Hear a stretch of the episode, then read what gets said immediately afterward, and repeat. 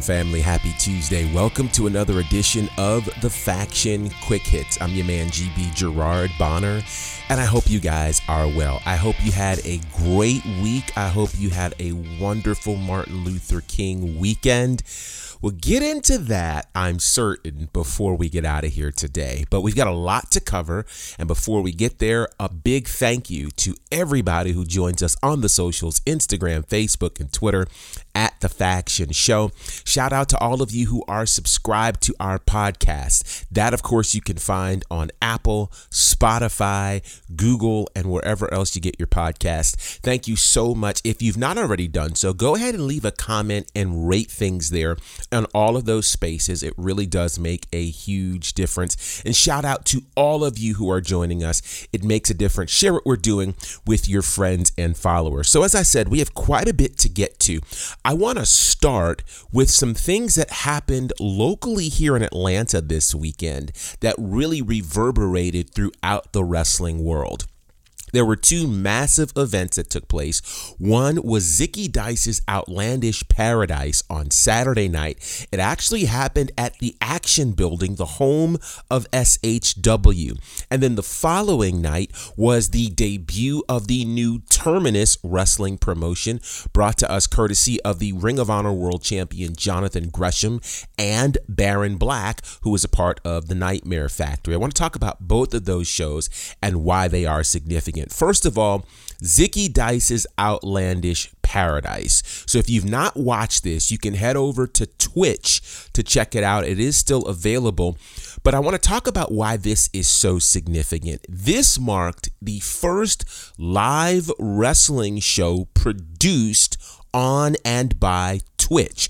Now, this is amazing for a number of reasons. A lot of wrestlers currently have channels on Twitch. We've seen, as a matter of fact, a number of current and former WWE superstars really have some issues because WWE wanted them to shut down their Twitch channel. Some of them did, some of them didn't, right? So we know Twitch is a major thing, and Twitch has been primarily used, of course, for video game platforms and that type of connection. However, there has always been a wrestling connection with Twitch, most notably with Impact Wrestling.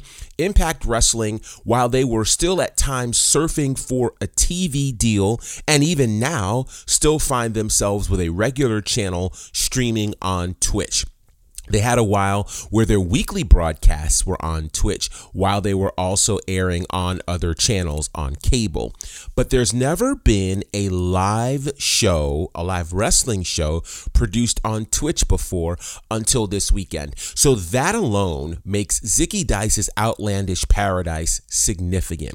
Couple that with some of the names and the matches that took place. I mean, you're talking about names showing up like the first appearance we've really seen in a ring of Taya Valkyrie since leaving the WWE, and she took on Thunder Rosa. Major, major implications in a match like that.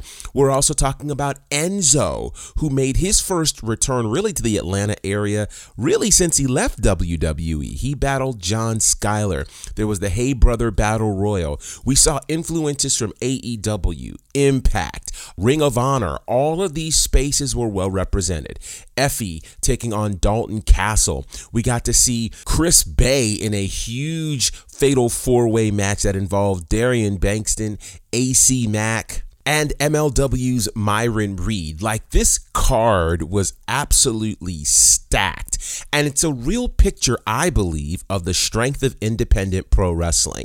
And again, for this to happen at Twitch, it was over 350 people in attendance, but watching live was over 350 thousand. And as of right now, they are well over the 415,000 mark in terms of people who have viewed this event. It was aired free on Twitch. It was pretty outstanding. The production was top notch. It was really an amazing show. So shout out to Zicky Dice and Zicky Dice's Outlandish Paradise. I get the feeling we will see this again coming very soon, but you can still watch it for a few more days available on Twitch. Go to Twitch, search for Zicky Dice's Outlandish Paradise. You'll be able to check that out as well. In fact, our very good friend and one third of what I call V3, the Voices of Southern Honor, Diana Michelle was the ring announcer. So you'll get an idea as to why she was named the two time announcer of the year here in the state of Georgia. She's amazing, and I really think the nation and the world is really about to see all things Diana Michelle. So shout out to her. But that was Zicky Dice's Outlandish Paradise, and that was Saturday night. Sunday night was Terminus. Terminus, a brand new promotion, not just a solo show, but a brand new promotion brought to us by the current Ring of Honor World Champion Jonathan Gresham and Baron Black, who you've seen on AEW Dark. So, this is significant for a few reasons. First and foremost, it's one of the few black owned wrestling promotions in the world, right? Like for all that we've talked about in terms of representation, when it comes to representation, we're now starting to see it, of course, more on screen than we have in the past. And we're starting to see world champions like we've seen in WWE. And people are still having questions about the diversity issue in some other places. However, in CAMA, what we don't see a lot of is African American presence behind the desk, right? In the boardroom, in the booker seat, all of those places. It's much like, quite frankly, seeing African American owners in sports teams, African American coaches. We often get stuck on what we see on the camera, but it's often what happens behind the camera where the real power is wielded. And so to see Jonathan Gresham and Baron Black come together to put a promotion together is absolutely amazing, right? Now, they had some challenges, and one of them being inclement weather. Now, I just need to explain this about the Atlanta area and some southern areas. I grew up in New York. In New York, we got snow all the time. We also had a budget, as I'm understanding, for the cities and states to be able to treat the roads properly. That is not part of the Department of Transportation's budget here in Atlanta. And that's because it's a rare day to get snow, to get ice, to get temperatures that are cold enough along with precipitation to make that happen. But Sunday was that kind of day. It snowed in a number of places, snowed certainly here where I am. There was also lots of rain in some areas, there was accumulating snow, etc., etc. So they did have that challenge. This also aired on FITE TV, so it was a pay per view event for them. And while we don't know what the numbers look like, we can say that the show did go on. There were certainly people in attendance, probably not the full crowd that would have been there because the event was indeed sold out. And so they were very, very kind in giving people the opportunity to either get a refund or exchange their ticket for Sunday night for a future show, which their upcoming show will be on February the 24th if you're interested in coming to Atlanta for that. With all of that said, this was another significant show that had representation again from AEW. We also saw Ring of Honor, obviously well represented, Impact Wrestling. And, you know, to me, I think moments like this are super important for the business. And I'll tell you why. With so many eyes focused, of course, on what AEW and WWE are doing as the two leading promotions, certainly in the United States, New Japan, if you're looking internationally, many will wonder what is the future for the independent wrestler? If you're one of the 80 plus talents that was released from WWE in the last year, year and a half, where do you go to apply your craft? With Ring of Honor not currently on TV, is there a space for you? And so the independent space has become very, very important. I also think it's a big move when wrestlers are now launching their own shows, be it an independent individual show or a full promotion it's a major move. Who understands wrestling better than wrestlers, right? Many will say sometimes players make the best coaches and make the best owners. We will certainly see. I don't know that Zicky is looking to launch a full promotion, but a show like this, like Zicky Dice's Outlandish Paradise, certainly becomes a thing because when you can draw over 400,000 viewers to a platform like Twitch with one live event, your stock and the stock of the sport increases. Twitch had never been involved in this before, but they made decisions based on obviously Zicky's cachet on Twitch to be able to do something like this. So, What I will suggest to you is this is why it's important that you support more than the WWE and AEW. Find an independent promotion in your area or with the beauty of the internet, find an independent promotion that you will enjoy. Take the time to invest and watch. If you have to go to YouTube or Facebook or their streaming services, find a way to support them for a number of reasons. First of all, the future of pro wrestling is right now on the indie circuit. I know some will tell you, no, it's at the Performance Center and it's at the Nightmare Factory. Those are some of the places where they are.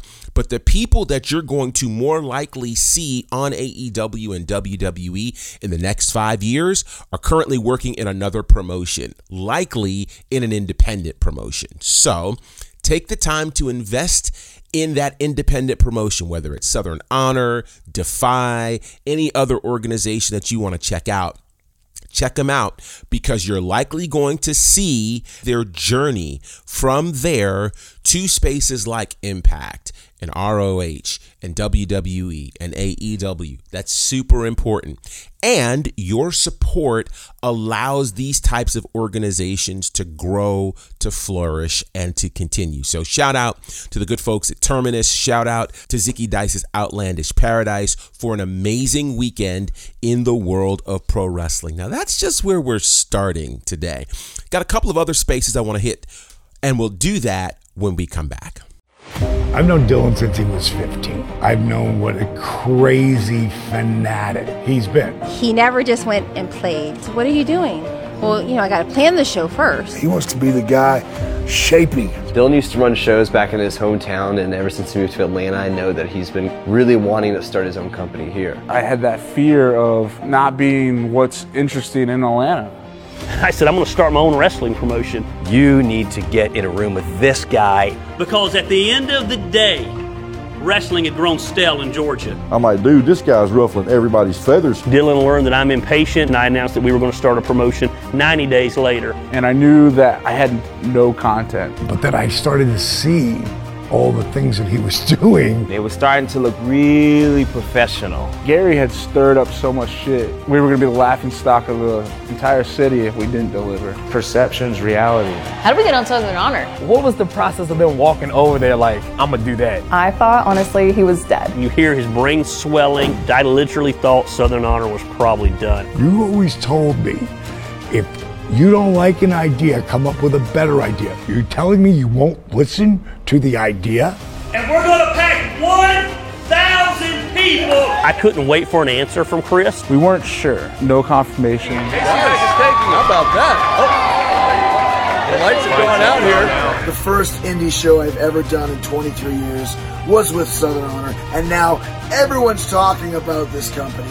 Nothing bigger than that's ever going to happen here for a few minutes later. It was extremely hard to maintain relationships because I was working with Gary. I don't know that they would go to war for me. They would go to war for Dylan. Finally, this year's going to be mine.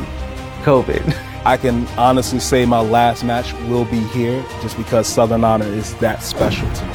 So many things that have happened in my life that you could write on paper and it would read as a book. And Southern Honor is just another chapter. As long as there's a them and there's a U, there will always be an SHW.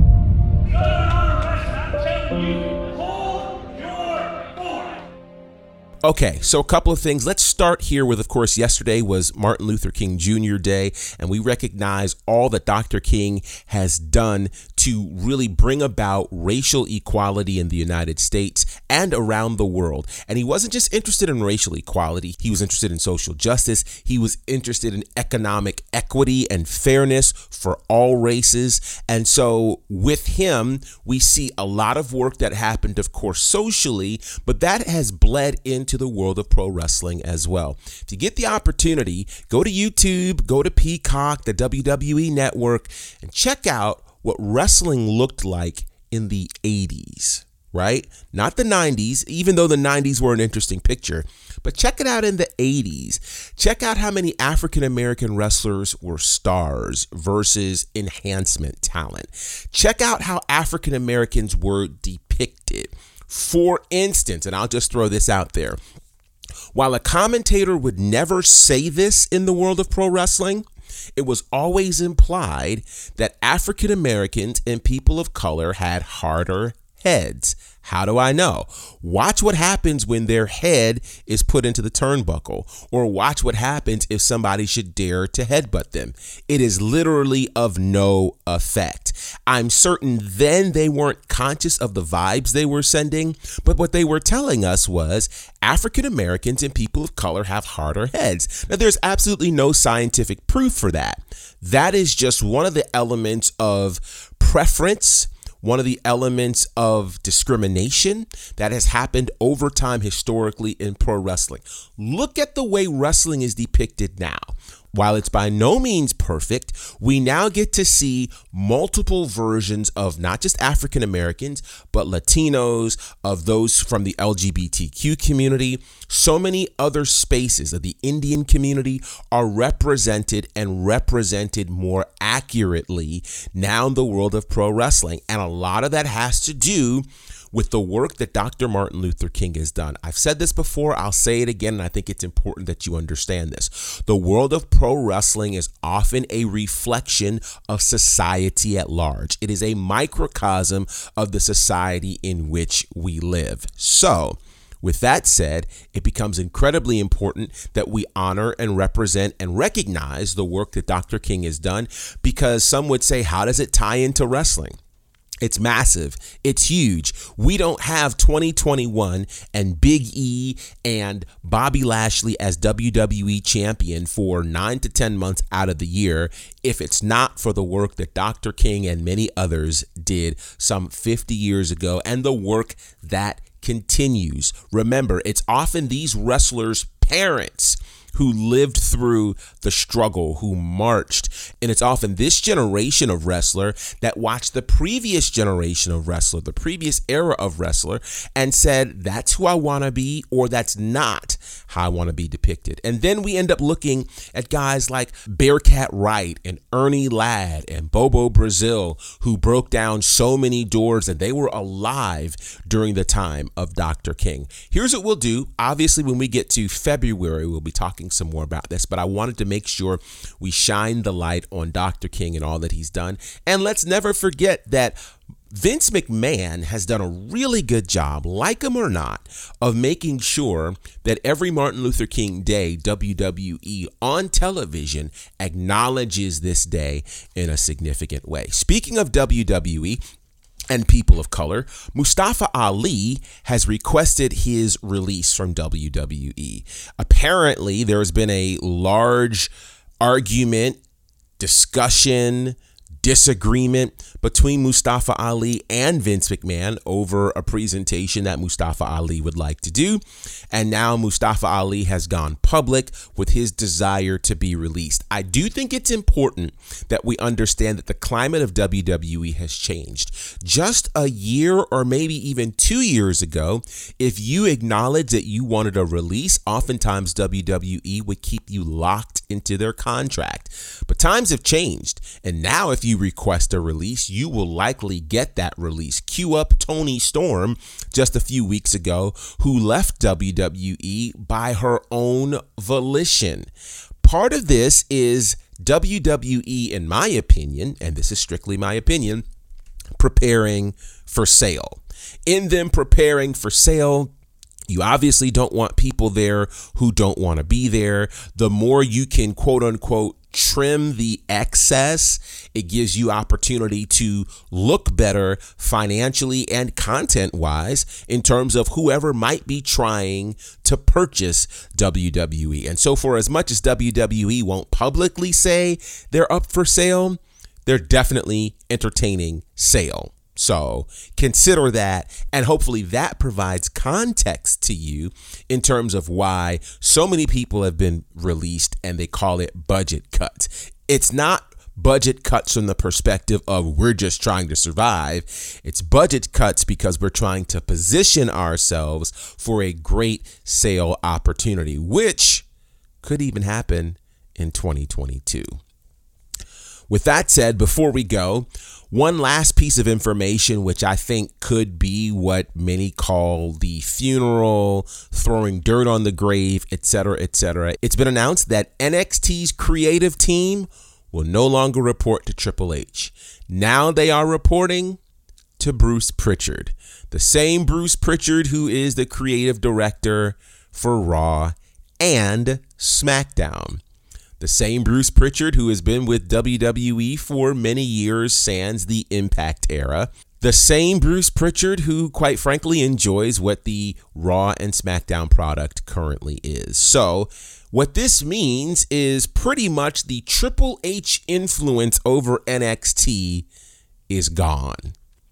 Gone. So, it's not just enough that so many people were gutted from NXT. We know of NXT 2.0's new direction, but then you see things like even Beth Phoenix leaving the commentary booth, saying she's leaving it to spend more time with family, only then, literally two weeks later, to show up on Monday Night Raw and day one, the pay per view. Kind of wild, kind of interesting.